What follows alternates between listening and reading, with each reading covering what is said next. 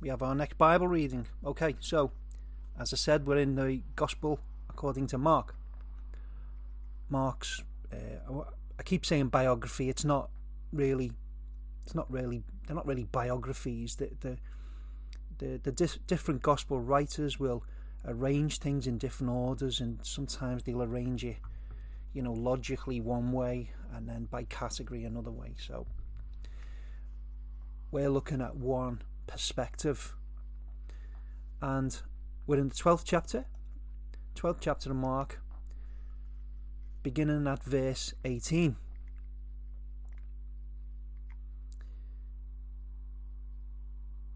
Then come unto him, Jesus, the Sadducees, which say there is no resurrection. And they asked him, saying, Master, Moses wrote unto us, If a man's brother die and leave his wife behind him, and leave no children, that his brother should take his wife and raise up seed unto his brother. Now there were seven brethren, and the first took a wife, and dying left no seed, and the second took her and died, neither left he any seed. Just children, you know. And then the third likewise, and the seven had her and left no seed. Last of all, the woman died also. In the resurrection, therefore, when they shall rise, whose wife shall she be of them? For the seven had her to wife. And Jesus answering said unto them, Do, do ye not therefore err, because you know not the Scriptures, neither the power of God? For when they shall rise from the dead, they neither marry nor are given in marriage, but are as the angels which are in heaven. And as touching the dead that they rise, have you not read in the book of Moses how in the bush God spake unto him, saying, I am the God of Abraham, and the God of Isaac, and the God of Jacob. He is not the God of the dead, but the God of the living. Ye therefore do greatly err. So, we are looking at uh, our resurrection, and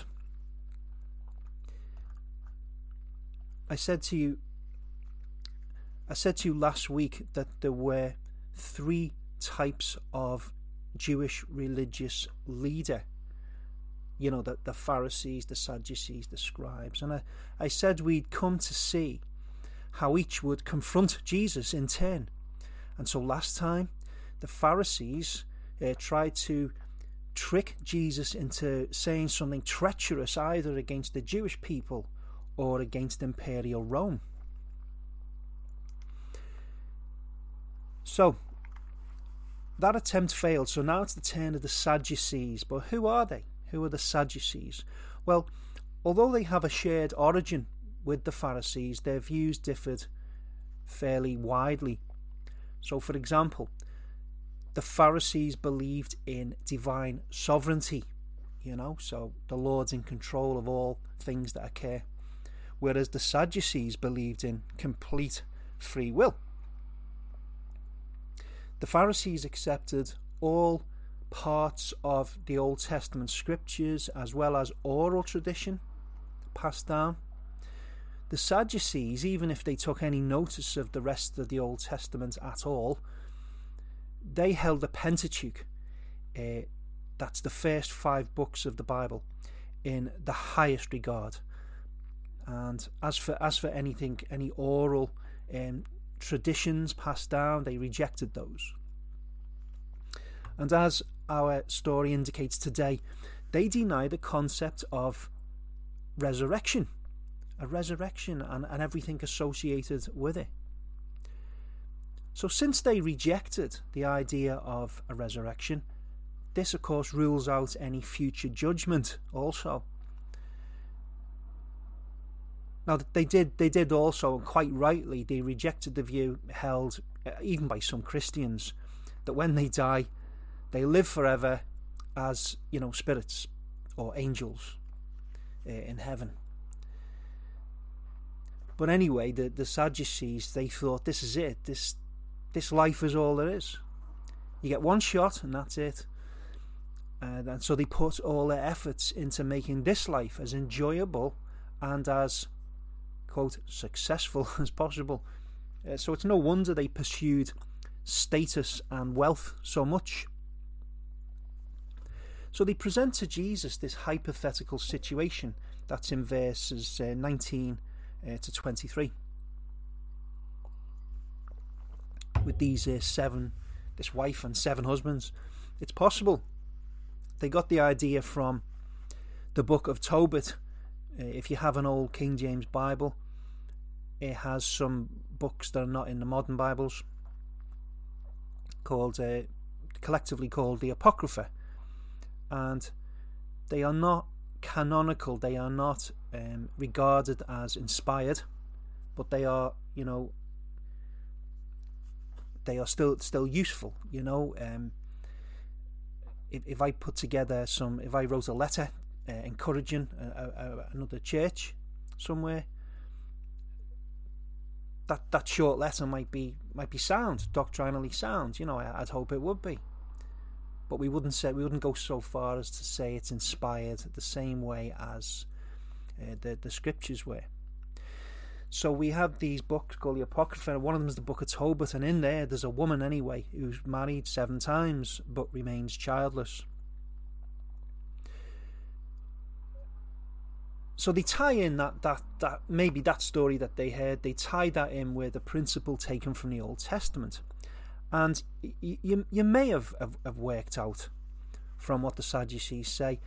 The principle is that if a lo- if a woman loses her husband, if he dies and they have no children, there's no one to there's no one to continue the family line, to keep the family name, and there's no the inheritance can't pass to anyone, and so so there was a temporary arrangement created whereby the where if if that dead guy had a, a brother who was still alive, then he would become like a, a sort of uh, a husband uh, t- t- to that uh, widow. Um, presumably, even if he was married himself already, so uh, he'd have he'd have two wives. You know, poor chap. um, so anyway, uh, we, we see we see in Jesus' response, don't we, that when they, when they put this to him, he, he, he responds with, with a counter question in verse um, 29, 24, sorry. And in other words, he, he responds by asking them a question. It's sort of, surely you must you must know this. That was, was that sort of response. It, it was common for rabbis to to answer questions with other questions, but Jesus does it even more. So he tells them in his response that they're wrong on two counts. Firstly, they didn't understand their own Bibles. Secondly, they underestimated the power of God. Now, I've no doubt they were greatly offended by this because, you know, not only were they part of the upper echelons of Jewish society, uh, and they were being challenged by one, you know, one of the commoners. um, th- these were also religious leaders in Israel, and you know, they were having their authority to teach challenged by an uneducated man, a tradesman. So I'd like to use this I'd like to use this uh, passage today to speak about resurrection. And if you think I've orchestrated my preaching so that I'd be speaking on the subject uh, of resurrection on this Easter Sunday, you'd be very wrong. Uh, you, you may know I pay no attention to holy days, feasts, Sabbaths, and so on. As a, as a preacher, I, I don't tailor my messages, to, to, you know, around Christmas or Easter or Thanksgiving or Lent or any other traditional commemoration. People who commemorate those things do so, we, we, we trust, for the glory of God. And I avoid them for the glory of God. And that's quite scriptural, and we don't judge each other. So it's just a coincidence. So I, I intend to look at the basis for our bodily resurrection, our resurrection, the believers. I want to look at the certainty of it, and I want to just say a few words about what, what it will be like. So the first point then is what is the what is the basis? What is the basis for our resurrection. We preach Christ crucified. Now, that quote from God's Word is a motto for all preachers in Christian congregations. It's the preaching of the cross, the Bible tells us, that is the power of God that saves. And what we mean, of course, is it's that message God uses to save his elect people. But we know that every aspect of God's saving process is necessary. Every the election, the incarnation, the you know the Calvary, the resurrection. So Calvary has always been used as a as a, as a pivotal moment in that process. But that sacrifice would be worthless without Jesus' resurrection. Having paid the penalty for the sins of his believing people, Jesus died. I could try to explain how the Son of God could die, but I I just know any explanation understandable by, by me and you will be in some way heretical. It's a it's a, a mystery beyond us, but the Bible tells me he died. So that fact, that fra- phrase can be safely broadcast far and wide. So for several days, Jesus Christ was in the grave.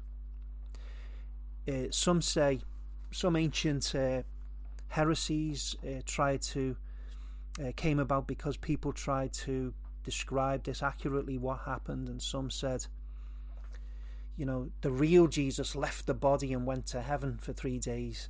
That that is not what the Bible says, and so we just repeat what the Bible says. He was in the grave. Jesus himself was was there. His soul was in the grave. But you'll remember something we, we've already come across in Mark's Gospel. We, we heard, didn't we, how Jesus uh, predicted his own crucifixion and his death and his resurrection. And regarding the resurrection, here's one description of what happened, and it's taken from it's taken from Matthew's Gospel. Matthew's Gospel. It says, In the end of the Sabbath, as it began to dawn toward the first day of the week, came Mary Magdalene and other the other Mary uh, to see the sepulchre, and behold, there was a great earthquake for the angel of the Lord descended from heaven and came and rolled back the stone from the door and sat upon it. His countenance was like lightning, and his raiment white as snow. And for fear of, of him the keepers did shake and became as dead men. And the angel answered and said unto the woman, Fear not ye, for I know that ye seek Jesus which was crucified. He is not here, for he is risen. As he said, Come, see the place where the Lord lay and go quickly and tell his disciples that he is risen from the dead. And behold, he goeth before you into Galilee. There ye shall see him. Lo, I have told you. And they departed quickly from the sepulchre with fear and great joy, and did run to bring his disciples word. And as they went to tell his disciples, behold, Jesus met them, saying, All hail. And they came and held him by the feet and worshipped him. Then said Jesus unto them, Be not afraid. Go tell my brethren that they go into Galilee, and there shall they see me. That's from Matthew 28. He is risen. What words these are. That's a cause for joy, isn't it? What words they are. He is risen. I can imagine I can imagine at the time those words echoed throughout every corner of the spiritual realm, stunning the devils and Satan. They no doubt thought Jesus' death was a victory for their army. They'd frustrated God's plan, and they were now about to begin a glorious new era of war against God. But it was God's plan, not theirs, that succeeded. The Nazarene had conquered death and dealt a fatal blow to Satan, and I imagine day and night they're tormented by those words, He is risen. All they have to look forward to now is what's called the lake of fire. And they'll share the place with untold millions of the human race, those who were never part of God's family. And, and I can sort of imagine Satan being besieged day and night there by hordes of people accusing him, asking, Why did you lie to us? Why did you whisper into our ears that we, we shouldn't believe the gospel? We should just go on with our lives and enjoy life without God? Why did you lie to us? Jesus Christ had been dead but came alive again. I said it was necessary to God's purposes, this resurrection, and that it accomplished numerous things. Here are just a few. The resurrection, in, in the resurrection, Jesus showed himself to be God. He conquered death. He fulfilled prophecy. He proved his sacrifice was acceptable to God. And he justified the church. And I could go on, but for the purpose of our study today, our focus will consider how his resurrection paved the way for our bodily resurrection. Jesus, you know, was the first person in history to be truly resurrected. There'd been examples of people who'd been dead and were made alive again, such as the ones who were famously revived by the likes of Elijah, Jesus himself, uh, Paul. But these were not true resurrections, because the people were raised in exactly the same uh, state as when they died. They, they, they were still destined to get older and die all over again. But the resurrection of Jesus gives g- given us uh, clues as to the nature of our resurrection. It involved a new body that would never die. That's why it was different. And this is why we say Jesus was our forerunner. His resurrection is the basis for ours. So, the foundation, the basis for our resurrection is Jesus Christ's own rising from the dead and we're going to look at the certainty of our own resurrection. And so, as we as we come back to our passage, we, we enter the story at a point where Jesus hasn't yet died and been resurrected. And we, we, we're looking at these Sadducees, how they're trying to trip him up. And they too, like their predecessors, were, were insincere in their approach. The question itself sounds like an act of mockery because they pretended not only to hold him as a true teacher, but they talked about the resurrection as if they believed it. You know, so in the resurrection, blah, blah, blah. So we'll look at the marriage uh, question later on. I'd, I'd like to look firstly at, at Jesus' confession of the resurrection as a truly biblical doctrine. And he quotes from the beginning of the book of Exodus, it's the third chapter. It's the famous episode of the burning bush. Uh, Jehovah's talking to Moses from this, this bush, which is on fire but not not burning, not burning up. And there, God described himself as the God of Abraham, Isaac, and Jacob.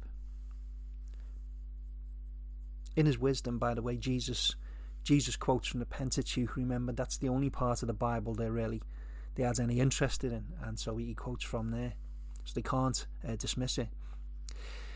Well, let's have a think about why Jesus uses that statement to make a case for the resurrection.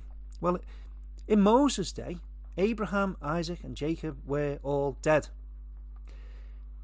Jesus' point is if those patriarchs were, as the Sadducees claimed, going to remain dead for all time, God would have spoken differently. We'd expect him to have said, I was the God of Abraham, Isaac, and Jacob. God was in effect saying he hadn't finished with the patriarchs. They were in the grave in Sheol. They were dead, but God intended to recreate them in the near future.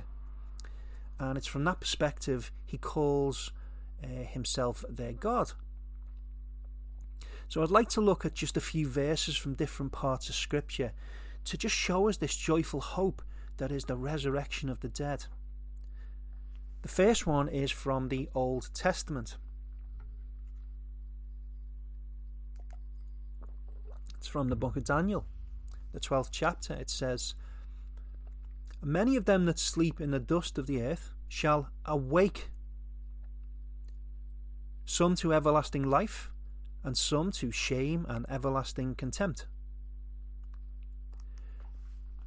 By the way, um, you, you, look there, it says uh, many of them, but it, it isn't what it appears when he says many. Uh, he, he means the multitude of mankind.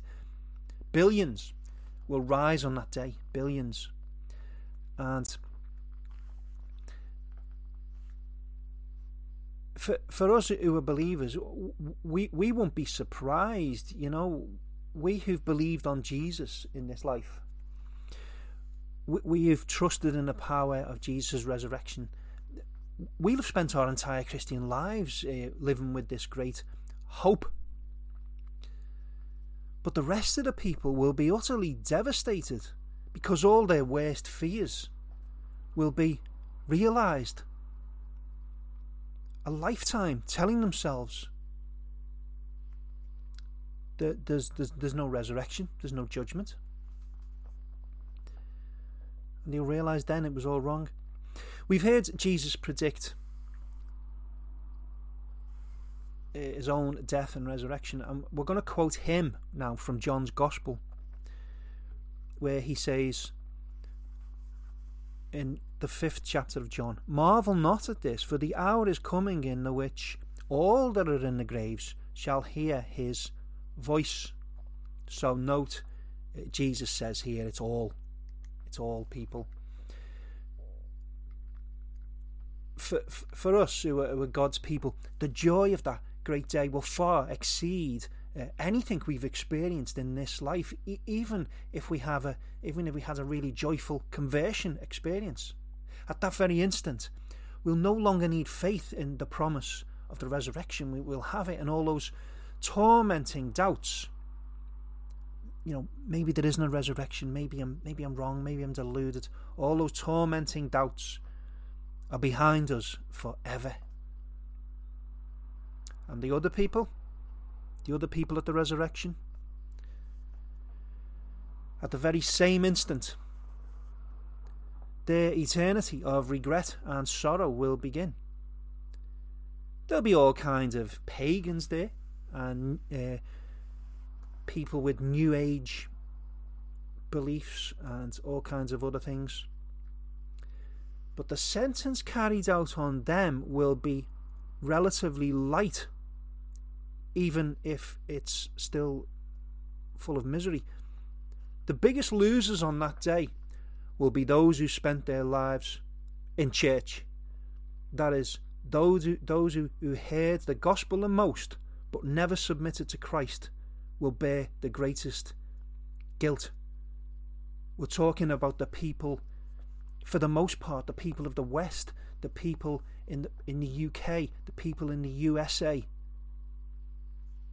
the people in England, Scotland, Ireland, Wales, the people of Liverpool, the people of New York and California and, and so on. Do you see that the evil men of Sodom will be resurrected? They will be there. And you know what? They'll be thankful. They'll be thankful they're not in the shoes of the churchgoers.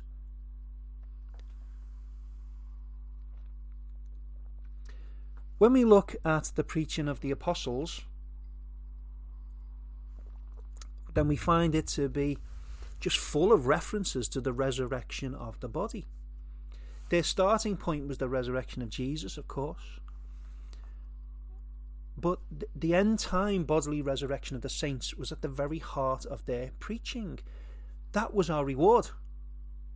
That is our reward. Listen to this example uh, from uh, the Acts of the Apostles and the fourth chapter. And as they spoke unto the people, the priests and the captain of the temple and the Sadducees came upon them, being grieved. Being grieved that they taught the people and preached through Jesus the resurrection from the dead. Uh, I think I'm going to read that again. It, it's uh, it didn't it didn't sound right. As they spoke unto the people, the priests and the captain of the temple and the Sadducees came upon them, being grieved that they taught the people and preached about the resurrection. So it's the it's the leaders sort of annoyed that the people are being taught about the resurrection.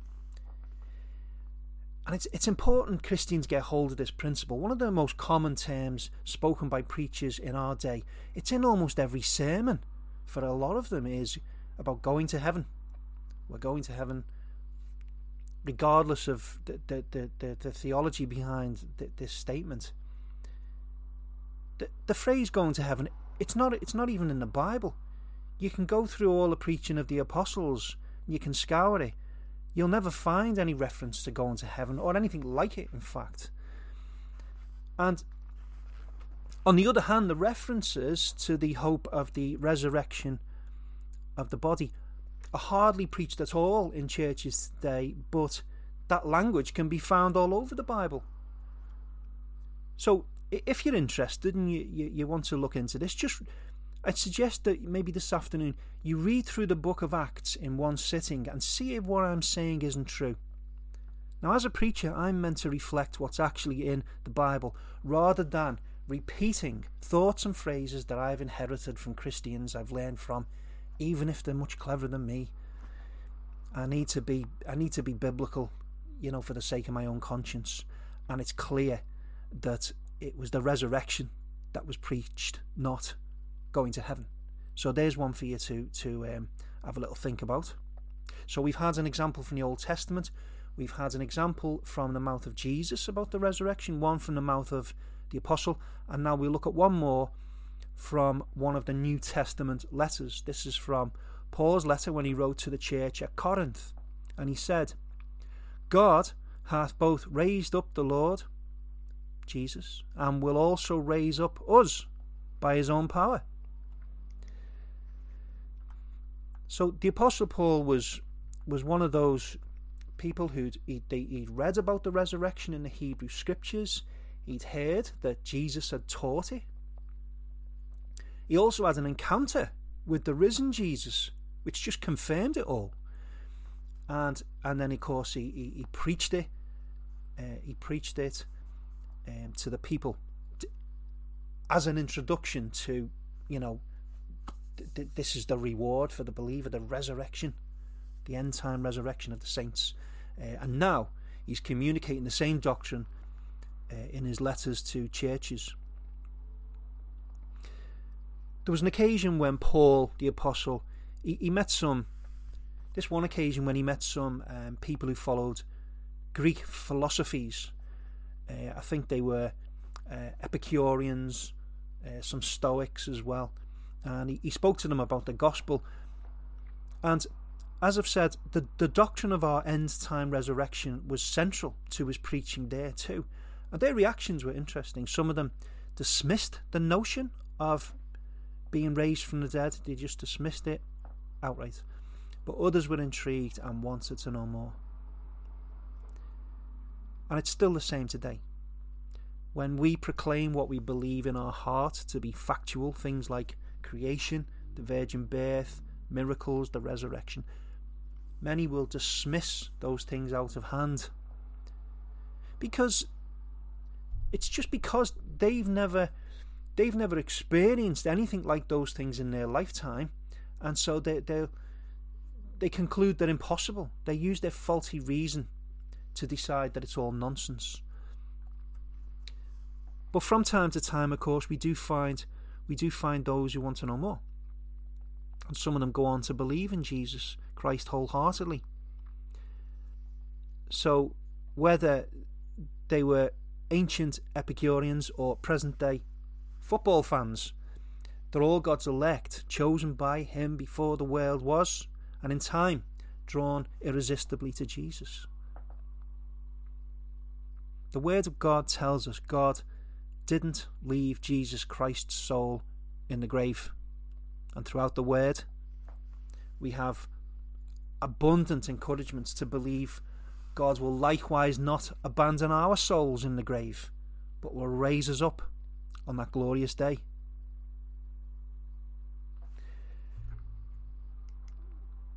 Here's our final point, and it's about what the what the resurrection will be like. It's a big subject, but we can we can get a few ideas. You you might wonder why in our passage, um, you might wonder why the Sadducees, why they proposed such a fantastic, um, a fantastic scenario, this marital uh, puzzle uh, about in the world to come. And it, it, the answer is simple, really, because the only version of, of the resurrection, the only um, the only set of doctrines about the resurrection they'd heard of were from the Pharisees. Now, the Pharisees' view of the resurrection was very materialistic. It was just typical of uh, just typical of the Pharisees, typical of the Jews to try and see everything literally. And if, if and Christians try to do this today, and it's just it gets them into a dreadful mess. And it's all about thinking in material ways. And the Pharisees, you know, taught that people would be raised in exactly the same condition as they died. So you can imagine someone someone who's uh, spent their lives in a wheelchair and died in that condition. They'd be raised cripples, you know. They'd be raised back. They'd end up back in a wheelchair for all eternity. And this sort of teaching, you know, just not very well thought out, not very well developed doctrine. It was a gift to the Sadducees. I imagine, I imagine they'd thrown this marriage puzzle at the Pharisees for years, and and got you know pretty poor, poorly constructed uh, responses. And if marriage did persist into the world to come, that w- that would be one of the problems face one of the many problems that, that, that would occur. When we when we look at verse uh, 25, we can see Jesus' explanation. He says, When we rise, there won't be any marriage. He says we'll be like angels. We're not to think we're not to think that means we won't have we'll be genderless it just means there'll be no more need for us to procreate then than for the angels. Some Christians have been concerned that after the resurrection they won't be married to their Christian partners. I think that's pretty I think that's a, a pretty natural feeling to have. God invented marriage and whether it involves having children or not, the man and the wife will, you know, will love each other and if that marriage has God at its centre, it's expected the couple will grow in their love for each other. That's the way God designed it. Yet, it's at the end of their lives, when they've lived through all the battles, when they've experienced all the joys and the trials of marriage, they have this huge bank of memories to recall from time to time. And most of all, they love each other deeply, presumably more deeply than they ever have. It's at that point that God forces a divorce on them. Now, of course, in God's new world, they'll still love each other, but in a different way. I was describing this the other day to Karen, uh, my wife, and I, I got the impression she, she still wasn't 100% satisfied with my explanation. You see, I suspect that, especially, especially perhaps with wives, they feel uneasy that they won't be special to their husbands anymore in, in that future. They'll be loved by their former husbands, but in the same way as their husband loves everyone else, you know, sharing him with millions of people. But I, I would just say, think on this. Our attitudes will be different then.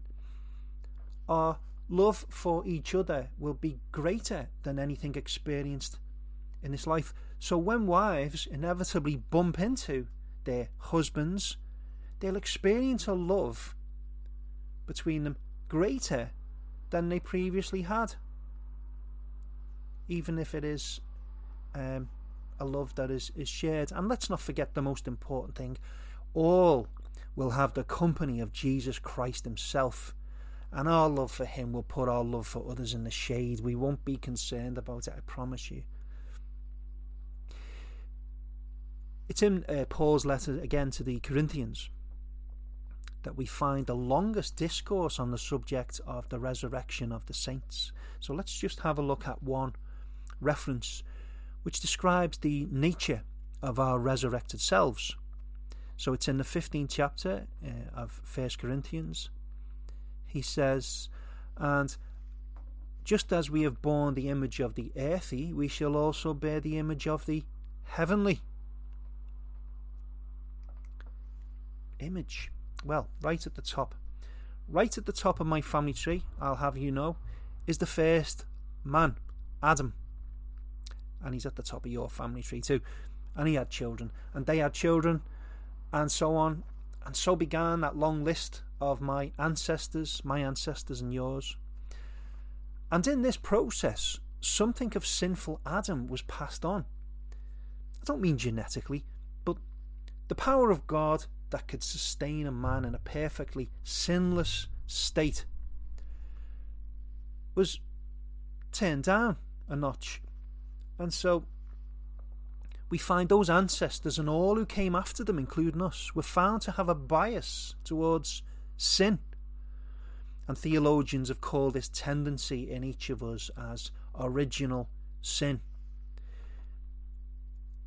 It's it's something we, we, we have. We it's it's it means we don't need to be taught how to sin. As toddlers, we already know. So in other words, just as in some sense we all bear the image of God, we also bear the image of Adam. But Paul encourages us uh, to believe that we'll be raised in the likeness of the heavenly, spiritual body of the risen Jesus. We could talk forever about how the resurrection will take place. There's lots you could think about. You could you could go mad thinking about it all. Like, you know, it's obviously it's obviously easier for us to imagine someone who's recently deceased coming back to life than someone who died 3,000 years ago whose bones don't even exist anymore. When the Bible talks about resurrection, for our benefit, for our sakes, it talks about the imagery of someone in a like in a cemetery being uh, roused from a sleep but God knows, and all the authors of Scripture knew quite well, this didn't represent a typical resurrection. People will be in all kinds of states of decomposition when Jesus comes. And think, think about this this strange thought water molecules from the body of Abraham, who we've been reading about they will all by now have been absorbed into the environment and been dispersed. And one of them could be floating around in this glass of water, even. I don't mean to put you off water, but we don't dwell on such things, but instead we we it, it, we leave the mechanics of all this to you know of this resurrection to God. Interestingly, I was reading uh, Ezekiel the other day. It was that well known it was that well known section about the Valley of Dry Bones. Uh, if you haven't heard it or you want a reminder, let me read just a section from Ezekiel 37. And he, that's God, said unto me, that's Ezekiel, the prophet, Son of man, can these bones live? So there was a there was a vision here of a valley just full of skeletons. And I answered, O Lord God, thou knowest. And he said unto me, Again he said unto me, Prophesy upon these bones, and say unto them, O ye dry bones, hear the word of the Lord. Thus saith the Lord God unto these bones, Behold, I will cause breath to enter into you, and ye shall live. And I will lay sinews upon you, and I will bring up flesh upon you, and cover you with skin, and put breath in you, and ye shall live, and you shall know that I am the Lord.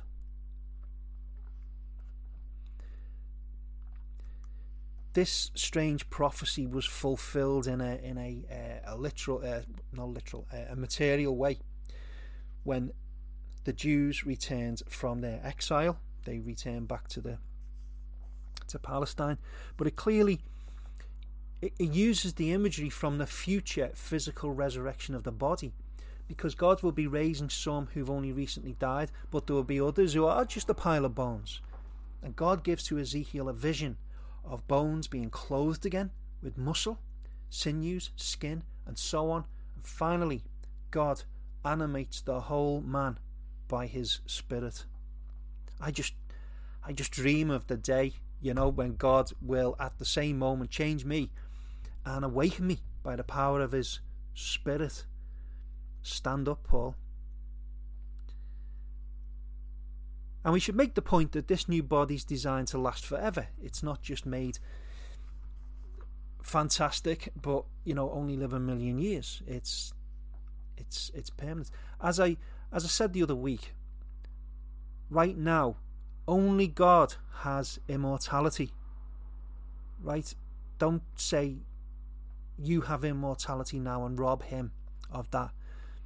But look what's coming ahead. It says here in Corinthians again, in that same, further on in that same chapter. For this corruptible must put on incorruption, and this mortal must put on immortality. What a promise that is. We're going to become immortal. It's that is, we are going to get to live as long as God lives. And since we know God is eternal, we live for all eternity. I can't I can't wait to to see what things God has in store for us to do. I mean, Jesus' presence will be enough, but you know, I'm sure He'll have all kinds for us to do. I'd like to learn carpentry from, no surprise, from Jesus. Uh, I wonder will that be possible? But it is. It's His presence. It's His. Um, just being in His presence that I that I covet the most. And this change, this instant change of us from whatever condition we're in to being fully formed spiritual bodies, that's all performed by Jesus. It says here in this letter to the, the uh, Philippians, uh, speaking of, of, of Jesus, uh, who shall change our vile body, that it may be fashioned like unto his glorious body not only will He allow us to live forever with Him, but He'll furnish us with bodies suitable for fellowship with Him on that plane of existence. Our resurrection is a great reward. You should try to bring it to mind, you know, every day, the way you do very, very naturally if you were, you know, like I said the other week, if you had um, if you had a really big fancy once in a lifetime holiday and it was just like four or five days away, it would be on your mind all the time, you know, looking forward to it. And it, or it might be your retirement you look forward to. But the resurrection is a, is a, is a spiritual matter, it's a spiritual hope, and so it's less easily brought to mind as, as we're going about our day to day business. But just try to. Try to think on these things. For, for one, thing that the blessed hope of the resurrection is um, it's an encouragement to us to keep going. So let the certainty of it that we've looked at today, let it get you through those black cloud moments in life and remind others about it so they can experience something themselves of the joy that is in store for them. Jesus is coming, and all those in the graves and all those alive at his return will finally get to meet him.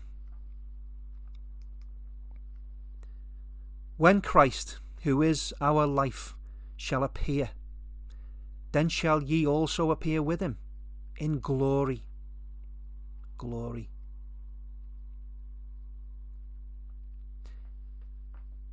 If you belong to Jesus Christ today, well, may the love of Christ go with you in the days and the weeks ahead, and always remembering the great promise of the resurrection. Amen.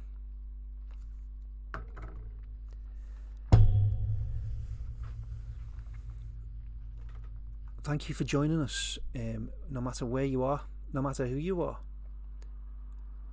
I will be um, I'll be missing next week so I will see you in two weeks if you're a listener.